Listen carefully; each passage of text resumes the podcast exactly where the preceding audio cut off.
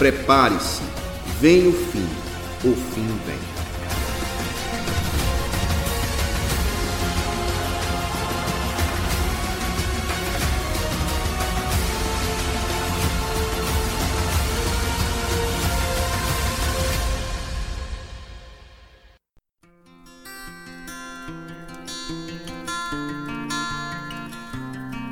Graças a paz, meus queridos irmãos e amigos, em nome de Jesus, tudo bem com vocês? Estamos de volta aí com o nosso programa Família em Foco e com essa série aí espetacular sobre Vem o Fim e o Fim Vem, onde estamos tratando sobre o Apocalipse. E a escola que entendemos que seja mais próxima na interpretação do Apocalipse seja a escola pré-milenista e dispensacionalista. Acho que vocês já decoraram tanto eu falar esses termos, não é verdade? E nós estamos com o nosso irmão Edson aí, Albuquerque, professor, amigo, irmão. Pai do Senhor, meu irmão. Amém, irmão. Pai do Senhor, irmão Márcio. Pai do Senhor a todos os ouvintes. Graças a Deus. Bom, Edson, semana passada nós ainda estávamos falando sobre o milênio. Esse milênio realmente é de mil anos, que é muito difícil, mas a gente não tem tanta pressa, porque o nosso desejo é ser rico nas informações que estamos concedendo aos nossos caros irmãos e amigos e suas famílias sobre a volta de Jesus, sua volta gloriosa e todo esse desdobramento que ocorrerá, que a Bíblia revela para nós desde Gênesis até Apocalipse. Nós vamos orar antes mesmo de começarmos brevemente. Senhor nosso Deus, te damos graças por essa noite, por essa segunda-feira. Obrigado pelo privilégio de estarmos, paz livre e democrático, Senhor. Obrigado, meu Deus, porque podemos falar livremente a Tua palavra. Obrigado pelas ondas da Rádio Web Internacional. Obrigado pela Escola Internacional do Carpina. Continua abençoando, Senhor, toda a direção, na pessoa do pastor Telemaco Moraes, na pessoa do Túlio Vasconcelo, toda a técnica. Obrigado, Senhor. Isso é um privilégio falar da Tua palavra. Continua abençoando, irmão Edson, sua disposição está conosco nessa jornada. E principalmente, Senhor, as famílias que nos ouvem. Derrama a Tua graça salvadora. Tudo isso te pedimos em nome de Jesus. Amém. Bom, Edson, semana passada nós falamos sobre ah, o governo que acontecerá no milênio, né, as nações que se prostrariam diante do Rei dos Reis, aquelas que sofreriam por não se prostrar diante dos Reis dos Reis. Fomos para Zacarias, fomos para Daniel, para exatamente mostrar que esse reino milenial ainda ocorrerá, pessoas que ainda pecarão contra o Messias. Que coisa, né? Que coisa incrível. Parece impossível isso acontecer, mas acontece, pessoal. Ainda eh, o pecado não foi totalmente aniquilado, mesmo estando no milênio, no período onde Cristo reina sobre terra e céu. E dando continuidade, vamos falar ainda sobre o milênio, sobre mil anos. E aí, irmão, essa é uma pergunta muito instigante, intrigante, que eu esperei até esse momento para fazer a você, meu irmão, que é exatamente as figuras que estarão no milênio. Nós sempre falamos de Jesus, Jesus, o reino, né? O reino do nosso Senhor Jesus Cristo. Mas e as outras pessoas da divindade? O Espírito Santo, o Pai. Irmão Edson, a gente verá o Pai no milênio? Né? A gente só ouviu, é como o Jó fala, né? Do Pai só ouvimos falar, nossos olhos nunca viram. A gente pode dizer que veremos o Pai, a figura do Pai, no milênio, irmão Edson. É, ou a figura do Espírito Santo, né? Pai, Filho e Espírito Santo. Sim. É, ok, vamos, vamos, vamos tentar esmiuçar e sair de acordo com o que a Bíblia fala a respeito. Primeiro vamos ver o que é que João fala a respeito disso. Veja aí João um e dezoito. João, capítulo um e dezoito. Lê aí que eu vou procurar um, uma passagem em Êxodo, em que Moisés queria ver ele para ver o que aconteceu. Então quer dizer que já teve gente querendo ver o Pai, meu irmão. Olha, pai, não é só nosso Moisés, desejo, não, viu? Moisés teve essa curiosidade. João, Evangelho de São João, capítulo um, versículo dezoito. Ninguém nunca viu a Deus, e aqui é o Pai, né? Mas o Deus unigênito, que está ao lado do Pai, é quem o revelou. Eita! Profundo, irmão. Veja que o próprio João aí registrando, né? Ninguém nunca viu a Deus. Deus aí, obviamente, ele tá falando do, tá falando do Filho de Deus, que é Jesus, então Deus aí é o Pai. Ninguém nunca viu a Deus, embora Jesus, o Filho de Deus, o tenha revelado. É nesse sentido que quando Moisés... Moisés não. Quando... Acho que é Tomé. Tomé ou é Felipe? Acho que é Felipe. Pergunta a Jesus, mostra-nos o Pai, isso nos basta, né? Lá em João catorze, né? Sim. E aí, Jesus diz assim, estou há tanto tempo convosco e vocês não têm visto. Quem vê a mim, vê o Pai. Porque Jesus é a revelação do Pai. Então, ver a Jesus de certo modo, implica em ver Deus, porque ele é Deus, e, portanto, por tabela, como a trindade é uma só divindade, é ver Deus, é ver o Pai. Mas não é a pessoa do Pai, né? Porque a pessoa do Pai é outra, do Filho é uma, do Espírito é outra. E aí a gente vê aí, quando isso acontece, que ele faz questão de dizer, né? Que foi Jesus quem fez essa, quem fez essa revelação. E aí, antes de, de entrar na parte de Moisés, vamos ver aqui uma outra parte que é muito interessante, porque isso explica a diferença, de certo modo, e que é muito usada às vezes por seitas heréticas, para contrariar nosso entendimento sobre a divindade de Cristo. Vê aí, Márcio, João catorze, vinte e oito. João catorze e vinte e oito.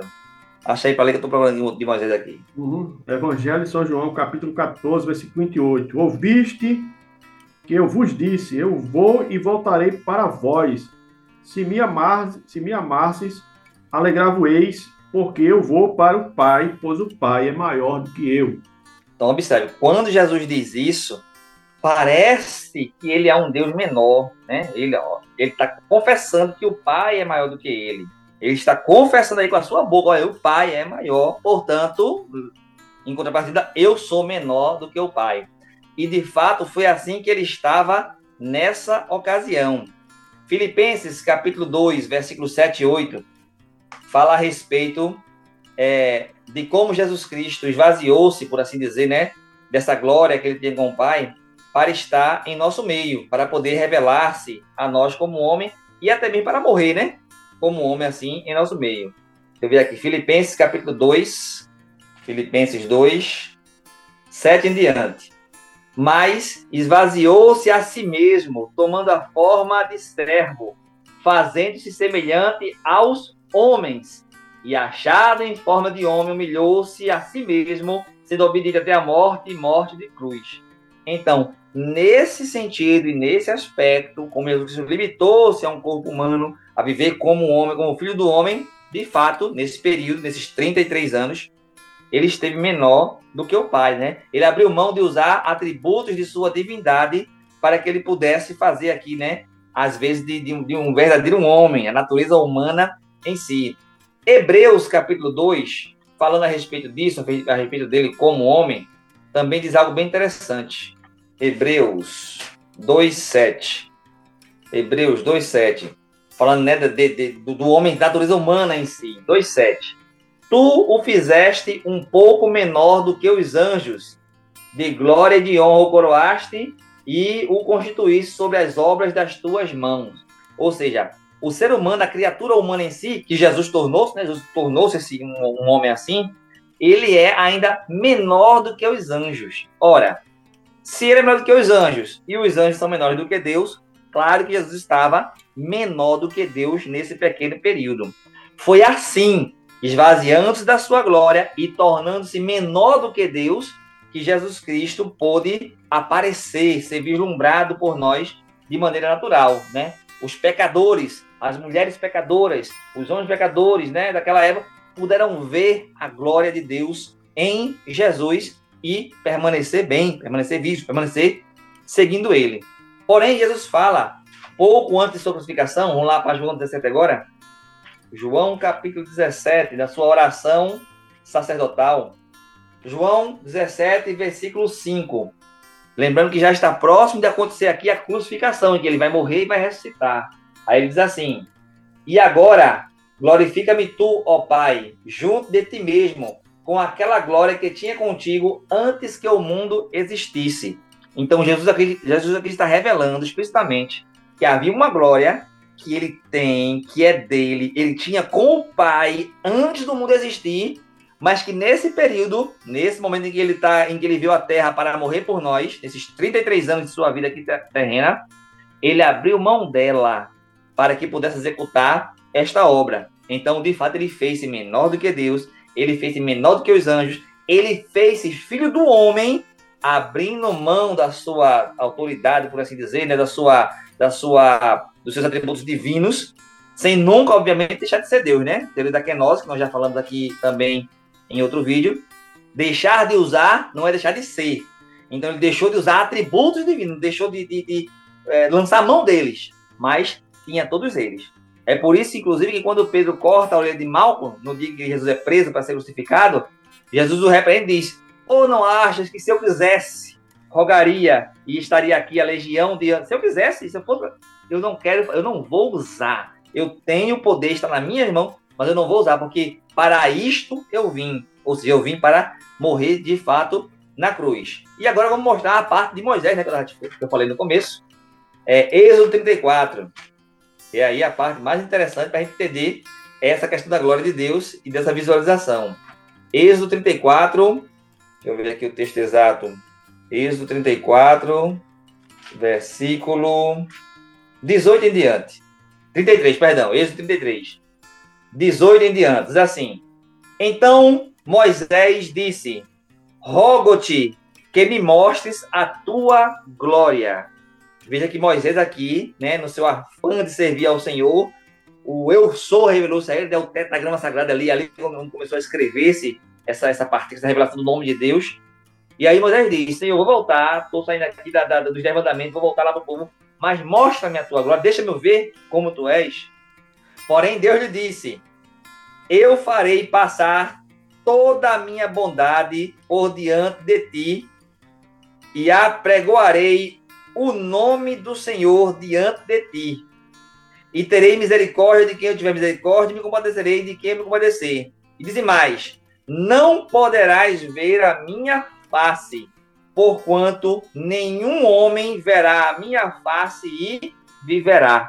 Então veja aqui que é o próprio Deus que está dizendo: Vou me mostrar tudo de alguma maneira, vou passar minha bondade, minha glória dentro de ti, mas a minha face mesmo, ou seja, eu como de fato sou, você não poderá me ver, porque se me ver, morrerá. Homem nenhum pode me ver do jeito que eu sou e continuar vivo. Ou seja, essa natureza pecaminosa, essa natureza frágil, ela, ela, não, ela não suporta esse tipo de glória. Aí vamos continuar. Disse mais o Senhor: Eis aqui um lugar junto a mim, ali te porás sobre a penha. E acontecerá que, quando a minha glória passar, te porei numa fenda da pedra e te cobrirei com a minha mão até que eu haja passado. Meu irmão, vamos tentar aqui imaginar um pouquinho aí essa questão do que Moisés estava pedindo. Presta atenção. Ele está querendo mostrar a sua glória. Aí disse assim: olha, se vê do jeito que eu sou, morre. Mas faz o seguinte, ali tem um rochedo, é uma montanha de pedra. Vai para ali, que ali tem uma brechinha.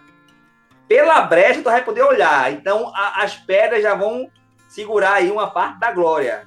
Mas a pedra também não vai suportar, né? Vai, vai, vai te cegar, vai queimar o teu olho, por assim dizer. Então eu vou colocar a minha mão diante de ti. Tu já está atrás da pedra, tu já está vindo pela fenda. Vai ter a minha mão dentro de ti. E aí eu vou passar rapidamente de costa para ver o pouquinho que eu posso te mostrar. Veja que glória tremenda, meu irmão. Eu acho que Moisés, depois disso, nunca mais perguntou nada sobre essa glória. Ele, ele deve ter até ficado muito temeroso de ver isso aí. Mas era isso que foi pedido lá. Eu falei Tomé, eu falei Felipe. Deixa eu ver quem foi realmente, em João catorze. Quem foi que falou em João catorze, que pediu para ver? Felipe. Foi Felipe mesmo? Não confirmar que nos Pai, se nos baixa, Jesus disse. Isso, é esse mesmo lugar. Quem me vê, vê o Pai. Ele não disse que era o Pai, ele disse que ele era a expressa imagem do Pai, que está em Hebreus capítulo um, versículo um a três, né? Isso, Hebreus um a três, exatamente, Marcos, muito bem. Deixa eu ver aqui, deve estar aqui. É isso mesmo. Disse-lhe Felipe, Senhor, é, catorze oito de João, mostra no Pai e nos baixa. Eu acho que Felipe esqueceu do que Moisés tinha passado, né? Nesse momento aí, ele deu, uma, deu um branco dele e ele pediu para ver. Mas, de fato, ver Jesus é o mesmo que ver o Pai. Não é a pessoa do Pai, mas é idêntico ao Pai porque ele é a expressa imagem da sua pessoa. Porém, a nossa natureza pecaminosa, frágil, né, não é capaz de ver, de ficar diante da presença da santidade do Senhor. Porém, Márcio, nós temos boas notícias. É, temos boas notícias. Vamos lá para Filipenses. Vê aí Filipenses três vinte e um, que eu vou ver Coríntios. Dois versículos para a gente adiantar um pouquinho. Filipenses três vinte e um e eu vou ver primeira Coríntios quinze. Lê aí, Márcio, que diz Filipenses, capítulo três, versículo vinte e um. Achar pode ler, viu? Filipenses três vinte e um. Filipenses três vinte e um diz assim, meus irmãos. Filipenses três vinte e um. É, quem transformará o nosso corpo de humilhação para ser conforme o seu corpo glorioso e segundo o seu eficaz poder de sujeitar também a si todas as coisas.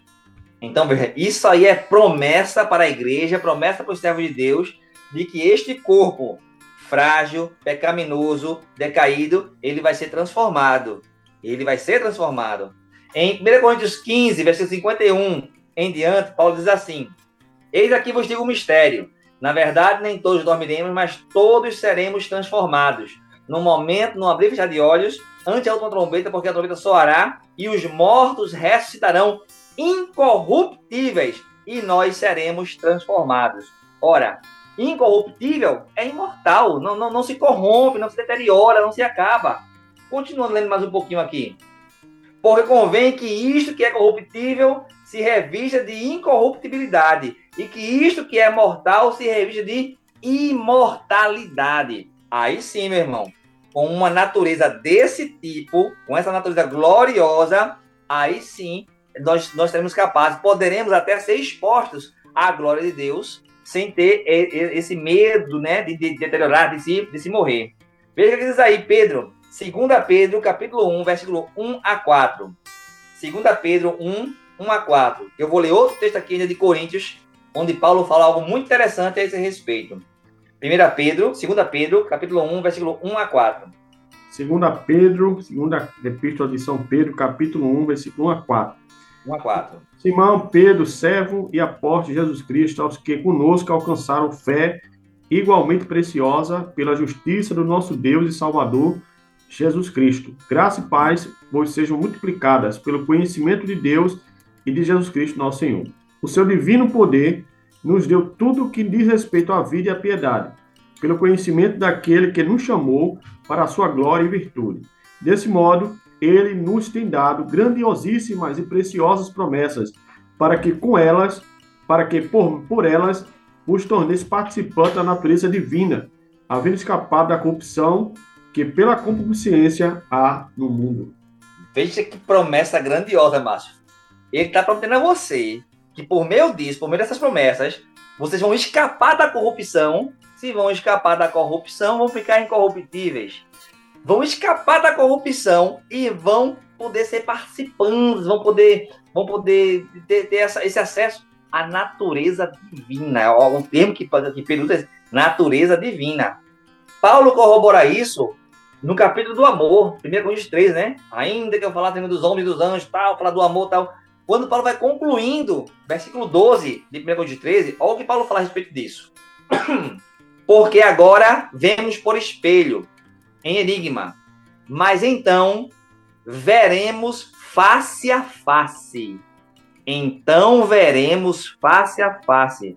Agora conheço em parte, mas então conhecerei como também sou conhecido. Então, Paulo está falando de um período em que o amor, ele é tudo em todos, em que a perfeição, o vínculo da perfeição é, nos restaurou. E quando ele fala dessa perfeição, aí ele diz, então chegará o dia que nós veremos face a face. Então, é um conhecimento muito maior, muito mais amplo, como nós somos conhecidos. Ora, Deus nos conhece completamente, Deus nos conhece, Deus nos criou, nos conhece a fundo. Então, ele vai nos dar essa capacidade também de, com essa natureza gloriosa, né, que é o corpo glorioso, podermos ter acesso a esse conhecimento também maravilhoso, conhecer a, a, o ser humano, conhecer as pessoas completamente. E para a gente finalizar, a promessa feita a João, lá em primeira João, vamos lá, mas lá no finalzinho, perto do Apocalipse, primeira João, capítulo três, versículo dois. Veja o que é que João fala aí. Que coisa interessantíssima. Em João, capítulo... primeira João, melhor dizendo, né? primeira João, lá no finalzinho. Capítulo três, versículo dois. Veja o que diz aí, vai passar para o próximo. primeira João três, dois.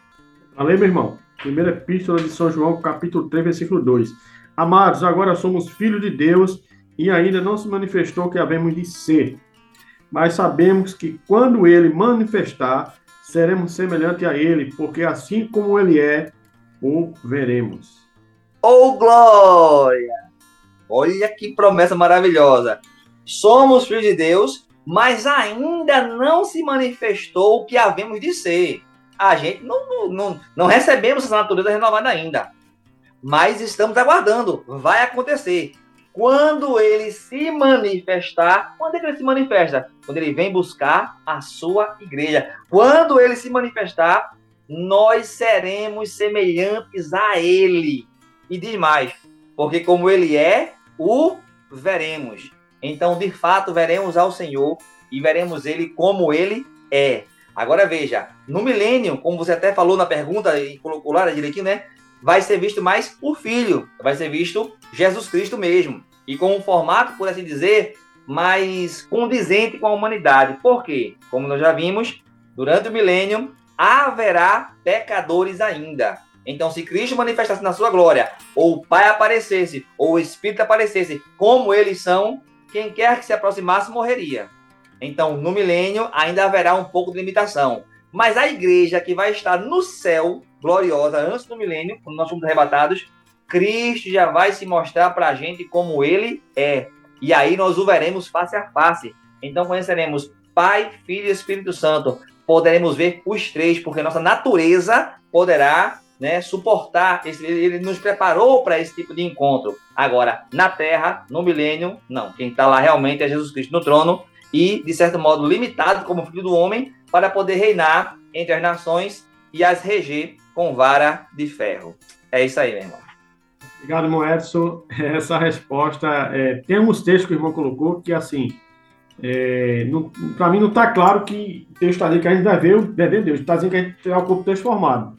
Mas, logicamente, você está montando uma estrutura lógica, argumentativa, para chegar no final e dizer, ó, como nós estamos glorificados, pois não? É, exato, essa é a conclusão, você, você falou muito bem. O texto diz que nós seremos transformados. E o texto anterior diz que nós não podemos ver o Senhor porque a gente não suporta. Quando formos transformados, poderemos ver. Então, o texto mais explícito foi esse último aí, né? O de primeira João três, dois, né? Quando ele diz, nós o veremos como ele é. Então, aí é a conclusão. Como é que a gente pode ver? Porque aí, aí vem toda a estrutura lógica, porque houve a transformação. Sem isso, jamais seria possível. É isso mesmo, você está corretíssimo. Eu estou colocando dessa forma, caros irmãos e amigos, porque é, é uma pergunta provocativa que o irmão Edson, é, porque ela realmente nos, nos instiga, né? A gente está falando da, do pai, da figura do pai, como bem colocou o irmão Edson, ele nunca foi dado a revelar, mas sim a, a, a partir do filho, né? O filho deu a revelar quem era o pai. Mas a figura propriamente dita do pai, nós nunca vimos. Né? Nem o Espírito Santo também. E aí surge essa dúvida, porque vamos estar no estado eterno, né? Estamos caminhando para o estado eterno. E a figura do pai não se revela, a figura do Espírito Santo não se revela. E é objeto de muitas discussões teológicas, né? Não é só nossa aqui. Então, há muitos eruditos que discutem se veremos ou não o pai. Há outros usam textos como Apocalipse, né? É, Apocalipse vinte e um, versículo... vinte e três, que fala que não veremos, mas veremos Jesus, né? Porque ele é a lâmpada do Pai, então a gente não tem como ver diretamente o Pai, mas por meio da luz, que é refletida na lâmpada, a gente verá o, o Pai na figura do Filho, coisa desse tipo aí.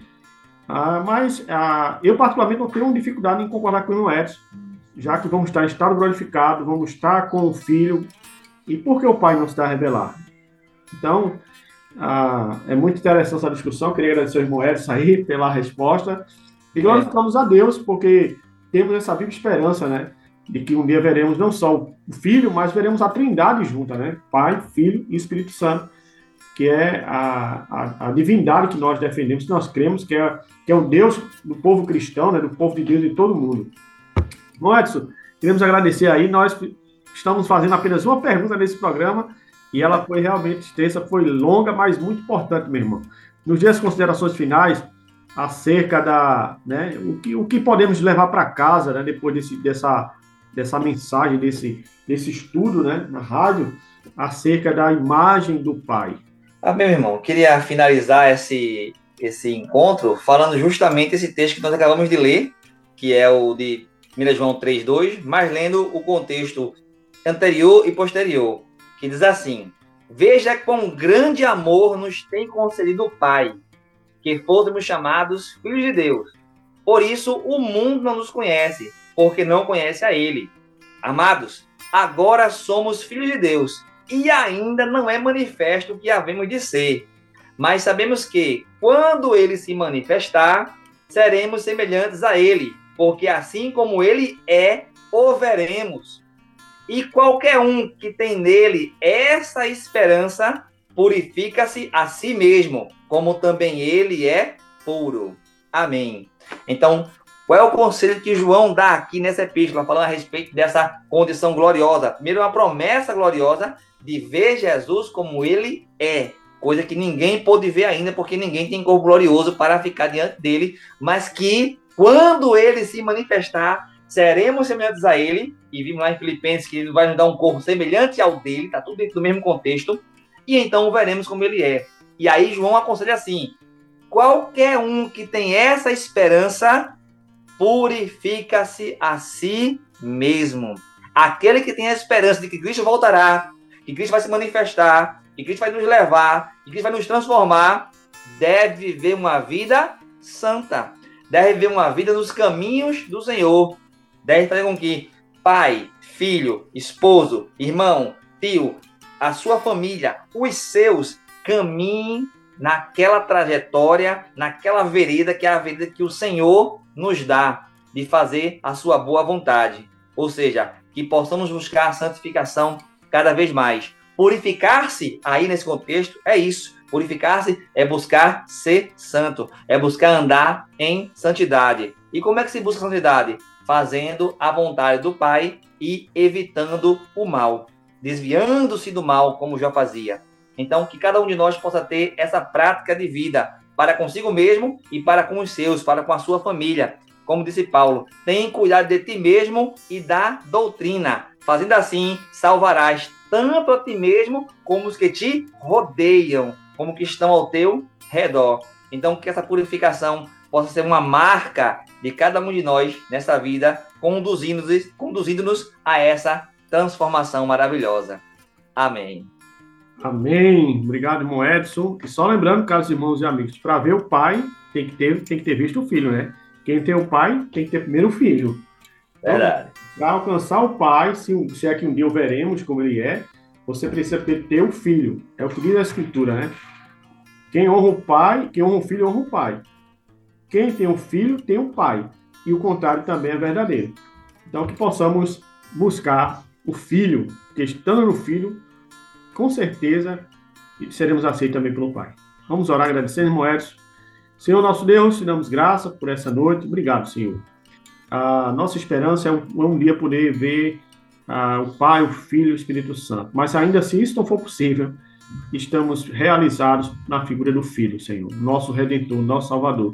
E que todas as famílias da Terra também pudessem reconhecê-lo como Senhor e Salvador. Ou pelo menos aquelas que não ouvem pela onda da Rádio Web Internacional, que o Senhor possa alcançá-las pela Tua graça redentora, Senhor. Perdoando seus pecados, reconciliando casamentos quebrados, filhos rebeldes, trazendo eles todos, Senhor, aos Teus pés, para que um dia também possa estar conosco, com a Igreja triunfante, no grande dia do Senhor, milênio do Senhor, nessa era milenial, para continuar glorificando o Teu nome, Senhor. Abençoe o irmão Edson, sua família, seu casamento, seu filho. Obrigado, Senhor, pela sua disposição. Queremos em tudo te dar graças, em nome de Jesus. Amém. Amém. Obrigado, irmão Edson. Deus abençoe, meu irmão. Segunda-feira estamos juntos de novo. Até a próxima.